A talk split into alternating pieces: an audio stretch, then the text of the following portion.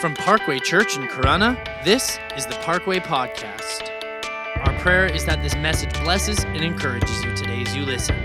If you would like to know more information on who we are as a church, you can visit our website, weareparkway.com.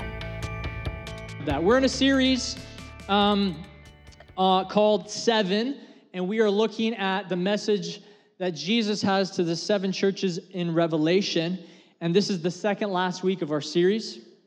Let me bring you up to speed if you haven't been with us or you've missed a little bit. John is on the island of Patmos, a small little island off the Aegean coast, and he's in exile for following the way of Jesus. The scriptures say that because of the word of God and the testimony of Jesus, he's, he's been in exile. And legend says that they tried to martyr him, but that didn't work. They tried to boil this man alive, but it didn't work. And so they threw him on an island. And while he's here, he's in the presence of the Spirit on the Lord's Day. On the Lord's Day, he's worshiping, he's in the Spirit, and he has an encounter with Jesus. And this isn't just the Jesus who, who walked the, the, the coast of Galilee in his robe with his disciples, and you know, carpenter kind of Messiah figure that we often picture. This is Jesus enthroned in glory right? This is Jesus in all his supremacy. And that is the main message throughout Revelation. If we can get anything from this series, take this away, is that Jesus is supreme. If you could, if you look at the book of Revelation and you saw that, you're looking at it more correctly. Jesus is supreme. So Jesus gives John this revelation. It is one revelation. It's not revelations. It's one revelation to these churches. They contain encouragement, challenges, rebukes, and we've looked at them over the course of this series. Um, they are messages of repent and push through and endure and keep the faith at all costs. And today we turn to our final church, or sorry, second uh, final church, the church in Philadelphia. So if you have a Bible, turn to Revelations chapter 3. We're going to be looking from verses 7 to 13 this morning. If you don't have a physical Bible, you can download a free app. It's free. It costs you zip, nada, zero. And most of us, most of us, not all of us, but most of us have smart devices, right?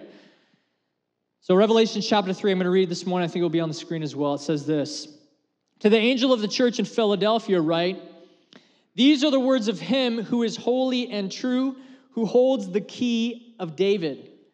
When he, what he opens, no one can shut, and what he shuts, no one can open. I know your deeds. See, I have placed before you an open door that no one can shut. I know that you have little strength, yet you've kept my word and have not denied my name. I will make those who are the synagogue of Satan, who claim to be Jews, though they are not, but are liars, I will make them come and fall down at your feet and acknowledge that I have loved you. Since you've kept my command to endure patiently, I will also keep you from the hour of trial that is going to come on the world to test the inhabitants of the earth. I'm coming soon. Hold on to what you have so that no one will take your crown. The one who is victorious, I will make a pillar in the temple of my God. Never again will they leave it. I will write on them the name of my God. I got to repeat that. I will write on them the name of my God and the new Jerusalem, and the name of the city of my God, the new Jerusalem, which is coming down out of heaven from my God.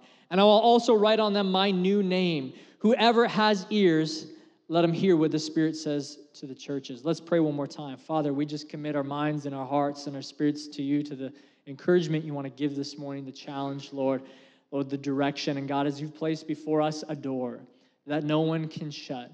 Lord, help us to see those doors and walk through those doors and trust in you in the name of Jesus, God. We're thankful for your word this morning, thankful that we can hear it freely in Jesus' name. Everybody said, I don't know, um, I don't know anybody who likes giving bad news. Does anybody in the house like giving bad news?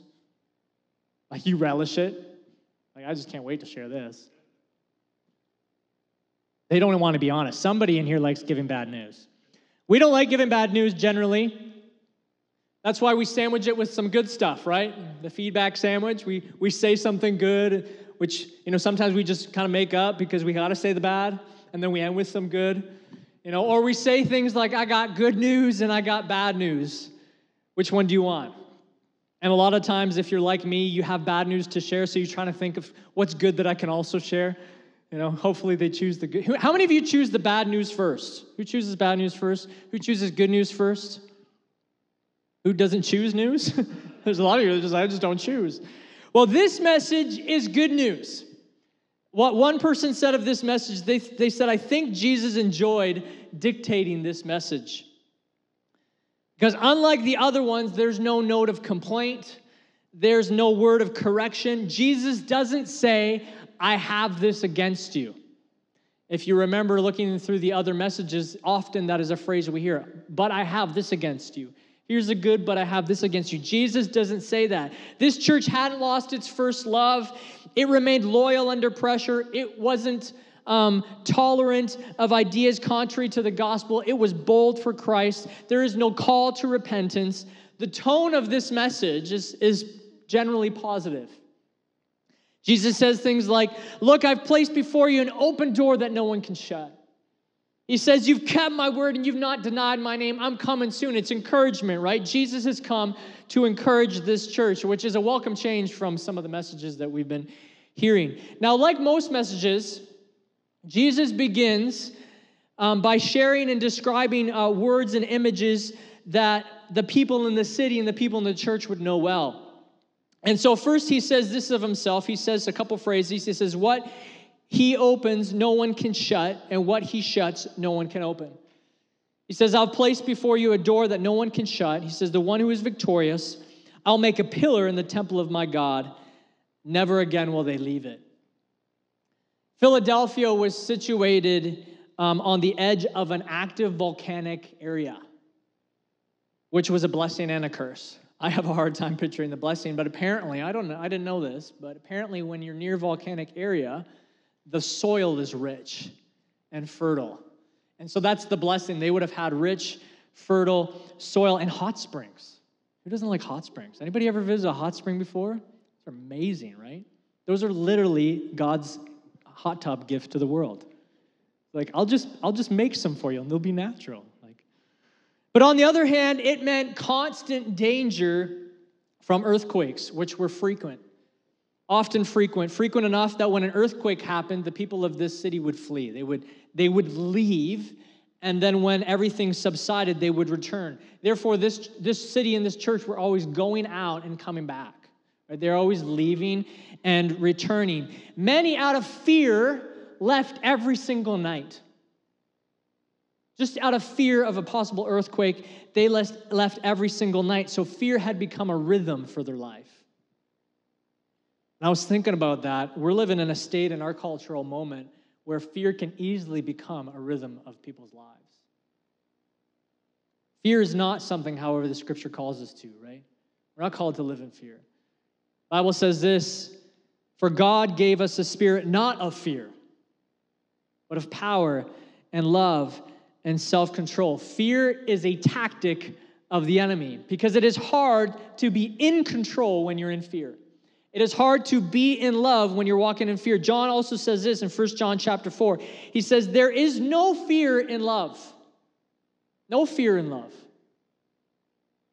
So Jesus, knowing this, says these words to this church, knowing about their, their geological location, says, The one who is victorious, you'll become a pillar in the temple of, of my God, in the New Jerusalem. Never again will you leave it. You've been going out and you've been coming back. You've been living in fear and insecurity. Well, let me tell you something. I am your certainty. I am your unshakable foundation and I will fix you in my kingdom. No longer will you leave it.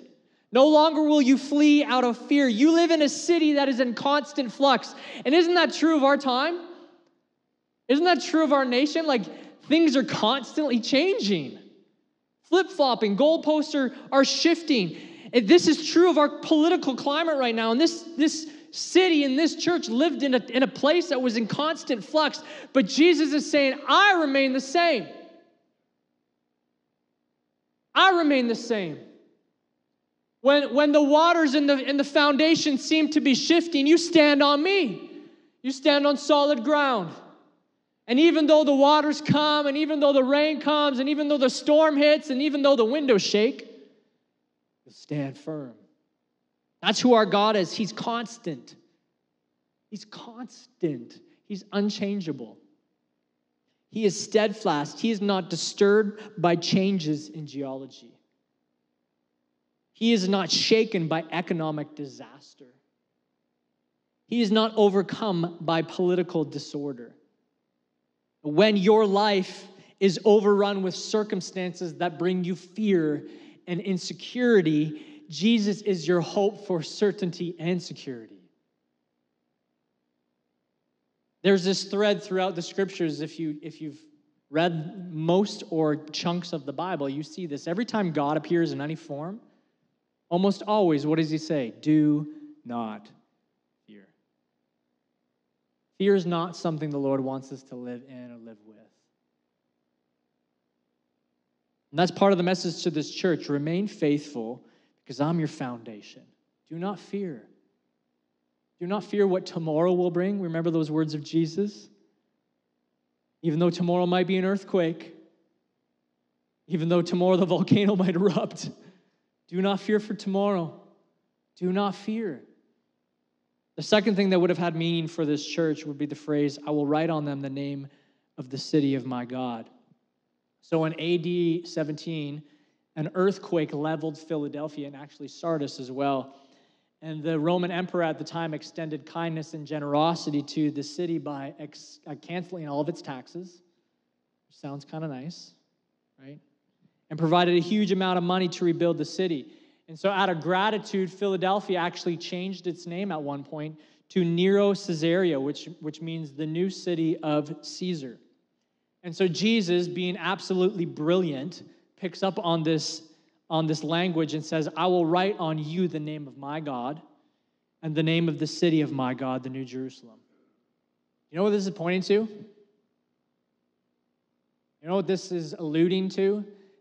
This is the mark of God. We put way too much focus. Listen to me, follower of Jesus, person who's been in the church for a long time heard stories or messages from Revelation, we put way too much focus on the mark of the beast. Actually, I would think 99 times out of 100, you've heard messages on the mark of the beast and not the mark of God. Isn't that unfortunate? Now, a few sermons ago, a message ago, I, I referenced what the mark of the beast, what that imagery would have been. Revelations 13, I think it is, what it would have been for the Roman world at the time. But we place so much um, emphasis on that over everything else, and we place very little emphasis on the mark of God. And that's what our spiritual, that's what our spiritual enemy does, is he does things that are counterfeit to God. It's not like he's like, I got a mark, and then God's like, oh man, I got to think one. I got it. it's the opposite way around. The scriptures tell us that God marks us, that He, that he marks us um, um, for a purpose. It says, I will write on you the name of my God, and the enemy counterfeits that with his own mark. Does anybody remember the, the Disney movie Toy Story?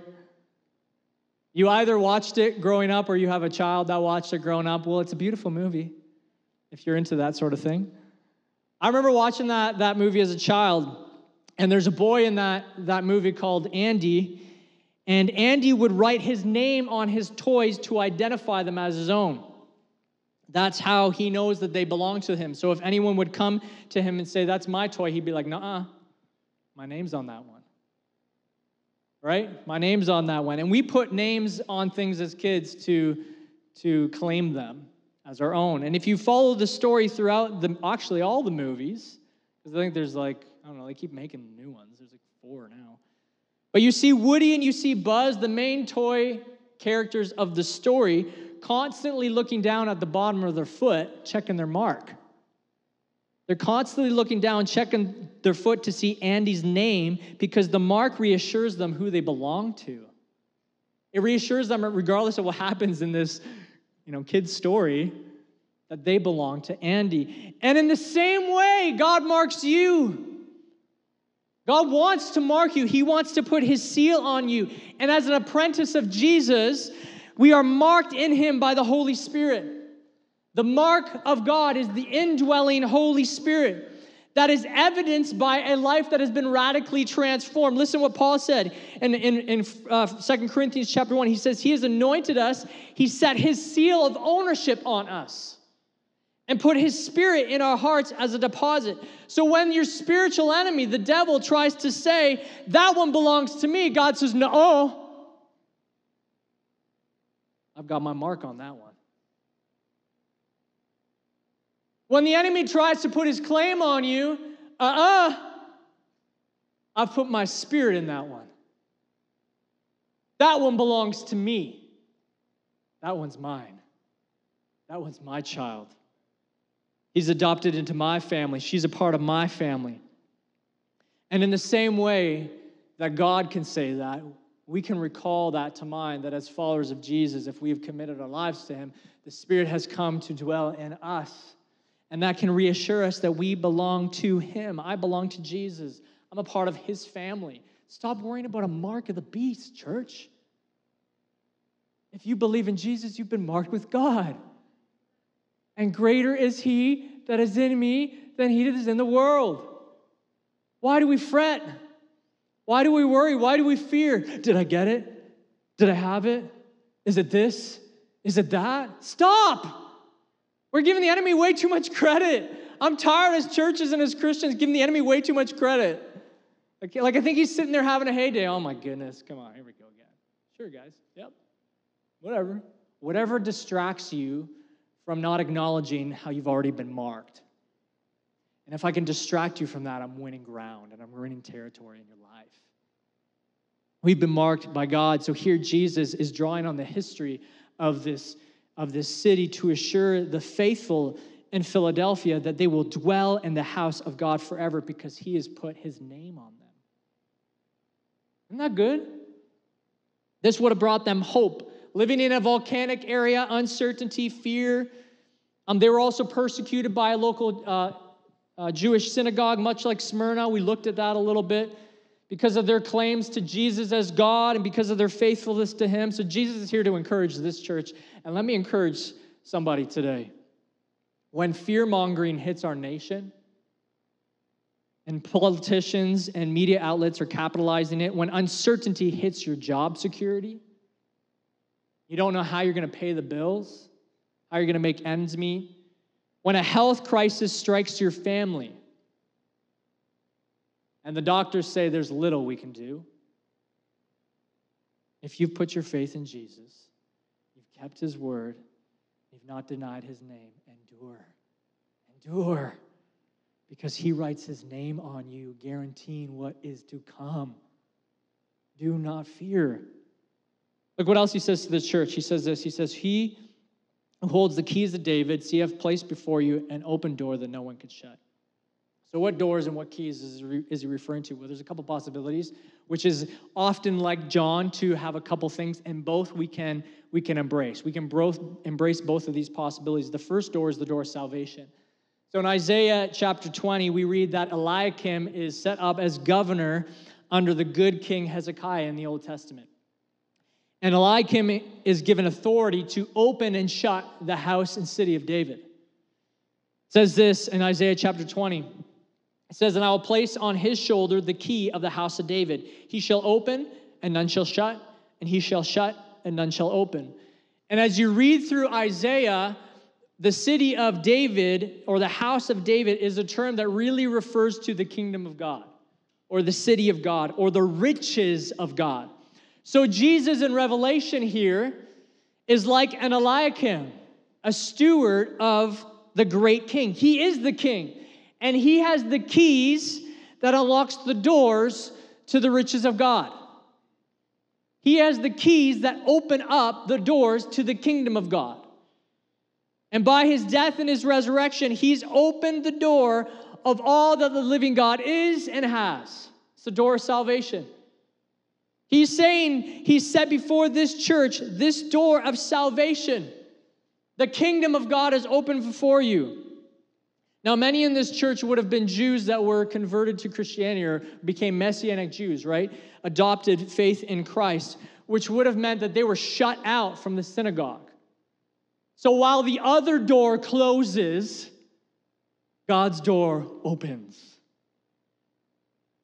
Right? When, when, when your past closes doors, God says, I've opened a door before you that no one can shut. I've extended um, blessing and wholeness and joy and peace and fulfillment and eternity. When all the other doors are closed, mine remains open. And that's the only door that really matters until he returns and ushers in his eternal reign. His door of salvation is open. It's open to you. It's open to your neighbor. It's open to your grandma. It's open to your coworker. It's open to your boss. It's open to that person that you really don't like and think doesn't deserve it. It's open to that person you think there's no way an HE double hockey sticks will ever get in there. It's open to them. If God can save Paul, he can save that person. But if you look at life, there's really two doors that are presented before us, right? Two options for us to walk to, two paths to choose. One is easy and it's comfort and it's convenient. Requires very little of you. It's very undemanding. You know, Jody and I, when we went on our honeymoon, we went over a decade ago, which is crazy now to say that that's a decade. That just sounds old. um, we went to Jamaica, and there was this phrase that they would always say Jamaica, no problem. That's this door. It's no problem. I, I do a really terrible accent. But this door of easy convenience offers very little comfort in loss. I don't know how many funerals I've done and I've heard phrases from people who, who do not believe in God and do not believe in attorneys say things like they're in a better place. And I question, I don't say this there, but I question that because I'm like, you've, you've declared you do not believe anything happens. It offers very little comfort in times of loss, no security in the end, and Jesus says the end is destruction. This is how Jesus describes it in the Sermon on the Mount. He says, Wide is the gate, it's big, and broad is the road, it's huge, that leads to destruction. It's a highway. It's a, it's a highway, and many enter it. Jesus, the guy that most people, like everyone likes Jesus. People don't like churches, people don't like Christians, but people like Jesus. Jesus says, Wide is the gate and broad is the road that leads to destruction, and a lot of people are entering in. And that's the door of our world of patterning your life after the world, of chasing the American or we'll say Canadian dream. And its end is an eternity void of all good created things. But there's another door, and it's not always easy. It's not always convenient, it's costly, it requires sacrifices, and it's difficult at times, but it offers inner peace. It offers comfort and wholeness and loss and security in the end of life. And this is how Jesus describes it. Jesus, the Messiah, says, But small is the gate, and narrow is the road that leads to life, and only few find. John Stott, who was a pastor in the 1900s, He's wrote a lot of amazing books on faith and Christianity. He said this of these doors. He says, Here are two gates, and both are open. Open doors, on, one opens onto a broad and crowded thoroughfare. The road slopes gently downward and ends in destruction called hell. The other door opens onto a sparsely populated and narrow path which winds steeply upward but leads to life in the city of God. See, Jesus is the narrow door a door of salvation, but it's open wide. It's a narrow one, it's small, but it's open wide and no one can close it. No one can slam it shut. No one can take it away. What he opens, no one can close, and what he shuts, no one can open. The second possibility after the door of salvation that John could be referring to is the door of opportunity.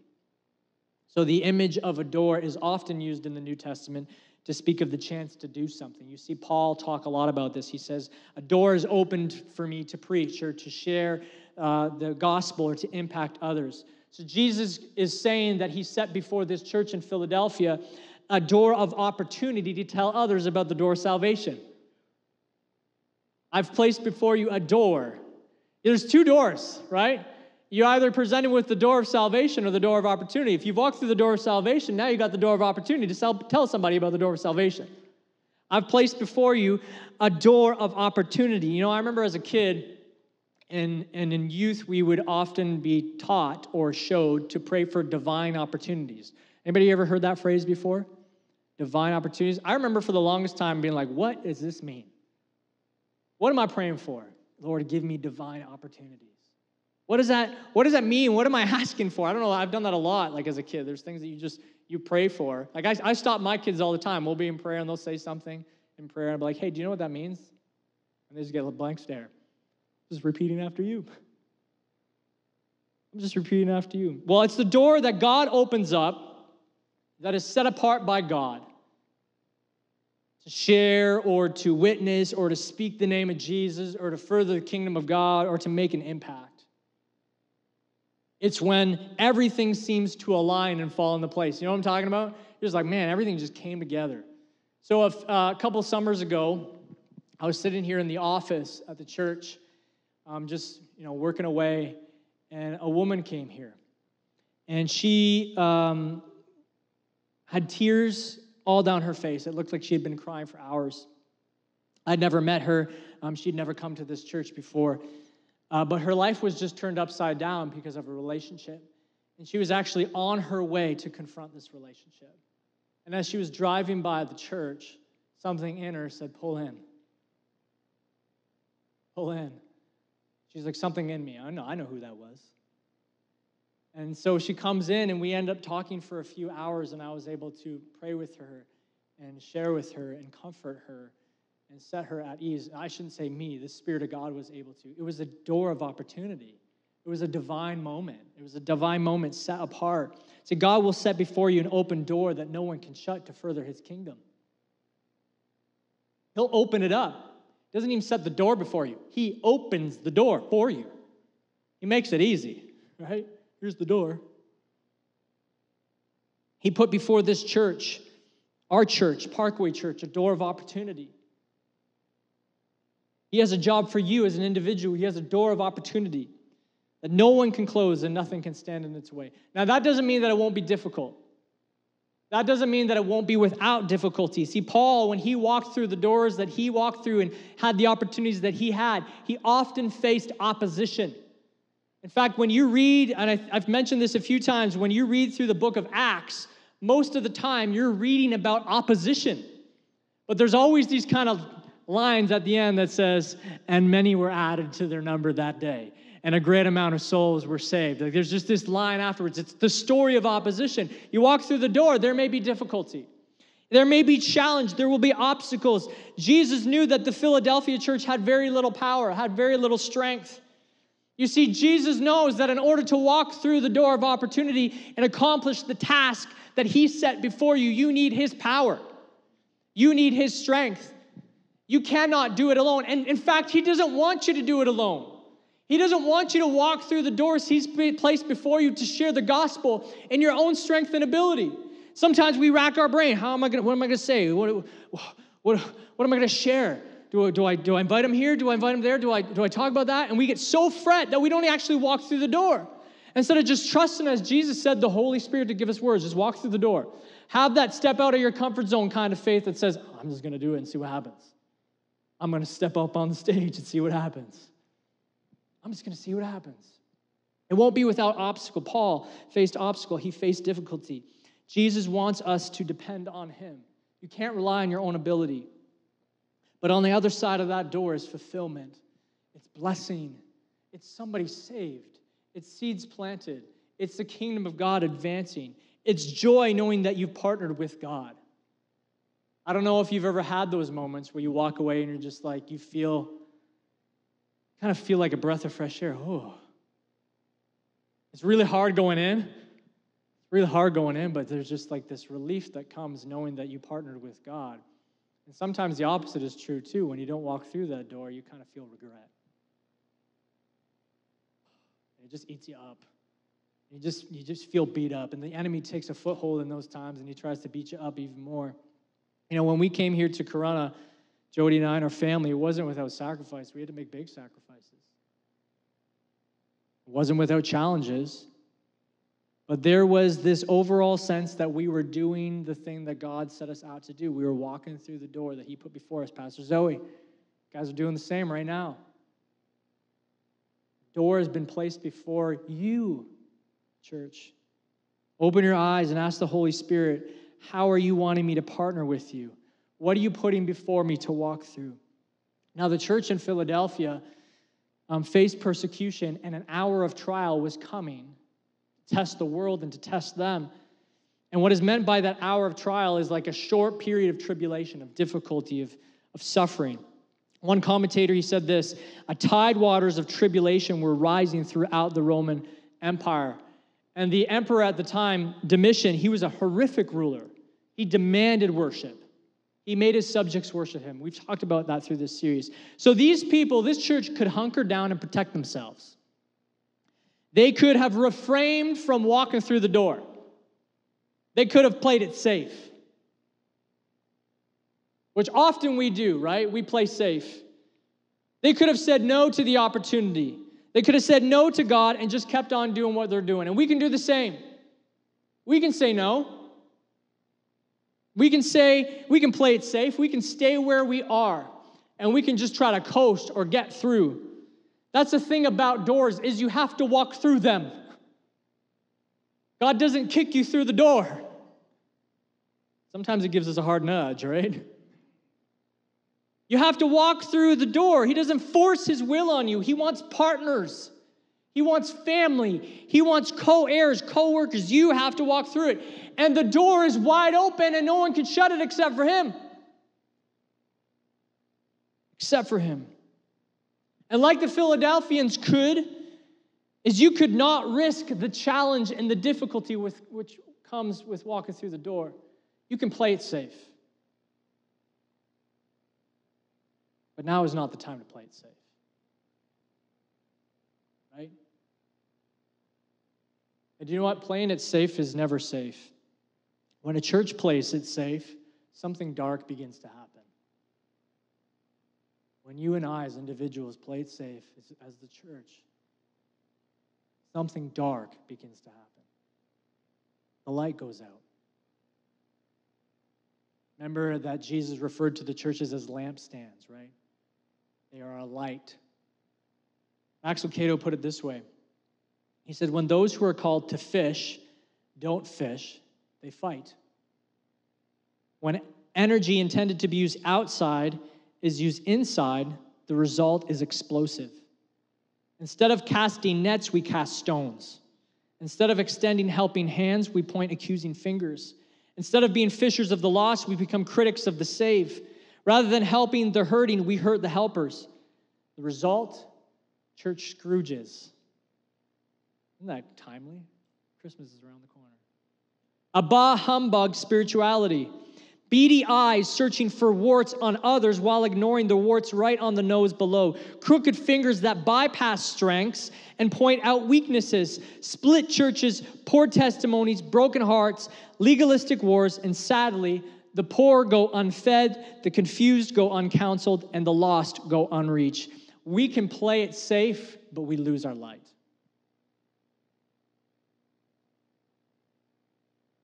Jesus said this in Matthew chapter 5 says, You are the light of the world. A town built on a hill cannot be hidden. Neither do people light a lamp and put it under a bowl. Instead, they put it on its stand, and it gives light to everyone in the house. You are the light of the world. Like we keep the darkness at bay, church. When you walk through the door of opportunity placed before you, you're keeping darkness in check. Because if we don't walk through those doors, guess who will? Amen. That was an amen from that. Jesus says, See, I've placed before you an open door of opportunity. He's called you out of sin and out of death to go and be a light.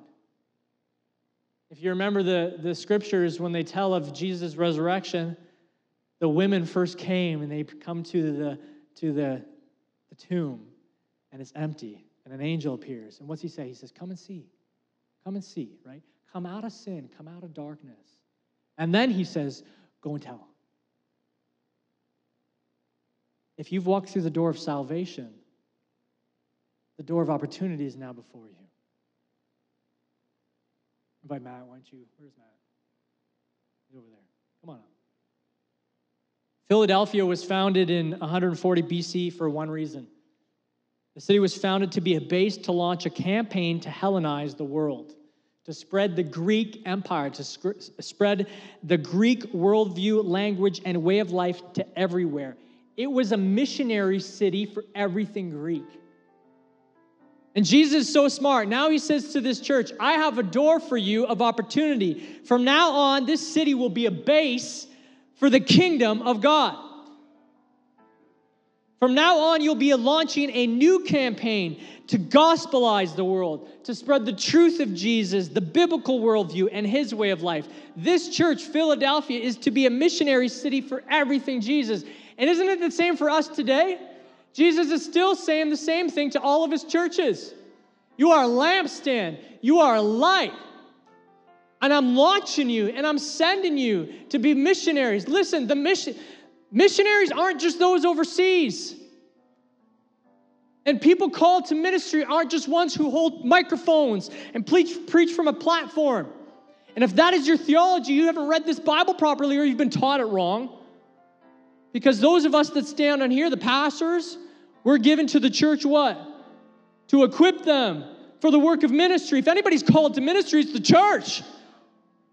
To go and do ministry, to gospelize the world, to be a missionary. Paul and I, we talk about this often. If you can't, if you can't do missions here, how do you expect to do it over there? It's way easier over there. There's not as much difficulty. But Jesus doesn't want it. He sent people over there. And he wants us to support them and partner with them. But he sent us here. We're here. You're here. You're where you are for a reason. You don't like your job? Did you ever consider the fact that maybe God put you there? That there's somebody in there that needs salvation? You ever think about that? We're in these stuck situations and we pray often to be delivered from them. And go ahead, pray. God's a good father. Let's pray for that. But maybe, just maybe, he's like, yeah, I got a door here for you. And it's open wide. And no one can shut it. And if you walk through and partner with me, man, we're going to spread the gospel. And it's going to be hard, and it's going to be difficult, and there's going to be opposition, and some people won't like you, and some people will look at you funny. But we're going to gospelize the world. We're going to save some souls. And it's going to require sacrifice, and it's going to be hard, but the end the end result is eternity with me. And guess what? You won't be the only one coming. There'll be a few more because you walk through the door. Isn't it crazy that God chose to partner with us? Like, He didn't need us, but His means to spread His kingdom is through us. We're like, God, go, go, go. And He's like, Yeah, I'm sending you, you, you. go, you go. I'm going to go with you. Let's run together. Do you know, I just saw a video not so long ago of, of blind sprint racers. Like they're running like 100 meter, 200 meter dashes, and they're blind. And guess what they have beside them? A partner, literally attached by the arm, running with them. I was like blown away by this because this person's running in the race. This person's trying to reach the destination. This person's just making sure to guide them all the way. I'm like, man, that's Jesus. That's what he does with you. You're going to walk through the door, he's running with you. He's going with you. We're saying, Go, God. He's like, He's saying, Go, I'm going with you. I'm going to run right beside you the whole way. I'm going to make sure you get right to the end. Because the door I've placed before you, you can't do on your own. You need me. So I'm not going to send you in there by yourself. I'm not going to send you to talk to them by yourself. I'm not going to send you to spread the news by yourself. I'm not going to spread you, send you to, to make that big step by yourself because you can't do it by yourself. I, I need you. I want you to rely on me. Because guess who's going to get glory that way? Me. And guess what's going to happen that way? Salvation. You can't save people. That's not your job. That's my job. I'm sending you. I'm sending you to go through, and I'm going with you, and it's going to be good. Know, our vision as a church is to see everyone experience Jesus in a life changing way, a life transforming way. That's our vision statement. We say it often, it's written on the chalkboard outside, it's on our website, you'll see it there is to see everyone experience Jesus in a life changing way. When we close our eyes and we envision what God has set before us, it's a door. And through the door, we see everyone we encounter. Everyone who comes to this building on a Sunday morning, everyone who tunes in online on a service, everyone who attends um, a group, every person who sends to a youth group, everyone who connects at an event, every, every person encounter Jesus in a way that leads to transformation. That's the door that God has placed before this organization. What has He placed before you? What door has He placed before you? Better yet, let me phrase it this way who has He placed before you? Here's what I want to do. Who, who is in front of you? Who's around you that needs Jesus? The message to this church was, was do not fear. I'm your foundation. I got my mark on you. Now let's go. We get stuck here, right? Can't even see the door because we get stuck here. Do not fear. Put your hope and strength in me, and let's go. Who's he set before you? Who's he put around you? You know, here's what I want to do I want to do a couple things. I want to extend an invitation to somebody to walk through the door of salvation, to, to receive the mark God guaranteeing your eternity. So if, if we could just, no, I'll do it this way. So maybe you're here today, and when I say here, I mean in house and online. You know, I met some people and we were in, in our event last, last night, and they watch us online. I had no idea. It's a crazy cool thing and the frustrating thing about online church in house and online, maybe you're here and, and you've never committed to Jesus Lord and Savior. You've never given your life to Him. You've never accepted His forgiveness for your sin. You've never asked Him to be Lord. You've never committed to His way, or maybe you did and you fell away. Here's what I want you to do is just in the quietness of your heart, bow your head and bow your heart and just ask Jesus to forgive your sin. Ask Him to be Lord and commit to His way. Do that right now. You don't need me. Simple prayers, childlike prayers. Jesus, forgive my sin. Jesus, this is weird. Be Lord of my life. Help me to live for you. I want to change. I want transformation. I want to walk through the door. And if that's you today and you pray that and you mean that, here's what I need you to do next I need you to tell somebody. I need you to tell somebody that you came with. I need to tell, tell somebody who invited you online to watch. I need you to tell us. Tell me, reach out to me, call me, email me, get a hold of me, knock on my door. I want to pray with you. I want to give you some next steps. Like that's that's what baptism is about. It's going public with it, right? It's not just saying this is me and Jesus. It's saying, okay, tell somebody. You want to be baptized right now? I'll do it. Oh, walk back there in these clothes. Put up your hand.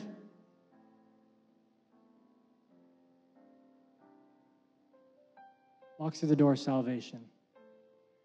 Pray that prayer and tell somebody. For the rest of us, we need to begin to pray again for the door of opportunity. Paul LeRiviere and I, we've talked about this a little bit. It's been in my head a lot. Is just think and begin to pray for one person. Just one. Don't get overwhelmed by how many people you got around you. Just one person that needs Jesus, that needs salvation. One person who does not know him as Lord, who's not walked through that door. Pray for that person, not just today, but every single day. If you can make a commitment to praying, not just for your needs every day, but, but pray for that person every day and pray for open doors of opportunity to share with that one person. Pray for them over the course of the year until they are saved. Do not give up. Do not grow weary in doing good, right? Pray for them until they are saved. In fact, here's what I'm going to do. Let's bow our heads right now. In the room and online, bow your head. I just want you to quickly ask Jesus to give you a name. Who, God, who? Who? Who do I need to begin praying for? Who do I need to pray for open doors of opportunity to share with, to extend an arm, to impact, to plant a seed? Who? And then when you have that name, it might, it's probably the first name came to your head. The first name came to your head. is probably from the Spirit of God. That's the Spirit kind of giving you that name. Is I need you to write that name down. Put it in your phone. Make it your screensaver on your phone. Write it on a piece of paper. You got a name? In the house, you got a name? Write it down. If you got to do it right now, take the time, write it down. Pull out your phone. Don't forget, because here's what here's what we do in church. We do we listen, yeah, I got it, and we walk out there and we go about our day and we forget. Pray for that name every single day until they walk through the door of salvation. God has set before us a door. There will be obstacles, yes. Will it be difficult? Yes. Will we need the help of Jesus? Yes. Will you receive and need his blessing? Yes. His wisdom? Yes. His power? Yes. You'll need all of that. But what he opens, no one can shut. No one can shut that door. What he opens, no one can shut. Father God, we thank you for today. Lord, I thank you for those that are in the room, Lord, and in, in online, God, that are tuning in. And and maybe they're just beginning to walk through that door of salvation. Lord, I pray that their hearts would be softened and they would receive, God, from you forgiveness. They'd make that commitment and begin this journey of following after the way of Christ. Lord, help us to help them. Lord, and for all of us, God, I pray that we would recognize you've placed before us opportunities, divine moments, God, that are set apart from you to, to further your kingdom. Help us to see them. Lord, help us to walk through them. God, help us have the courage, Lord, to walk through them and that name that you've placed in our minds and our hearts, God, let us, let us commit every day to praying for that person until that person meets you as Lord and Savior, God. Above all else, God, we glorify you. We bless you, God. We honor you, God. We give you all the praise. We give you all the glory. In the name of Jesus, we pray. Amen. Hey, listen, God bless you today. Thank you for being in house. If you're tuning in online, we're excited you're with us. Thank you so much for listening. We hope that this message brought you closer with Jesus and gave you a better understanding of your walk with Him today. If you would like to know more about who we are as a church, you can visit our website, weareparkway.com. You can also like us on Facebook and follow us on Instagram at parkway.church.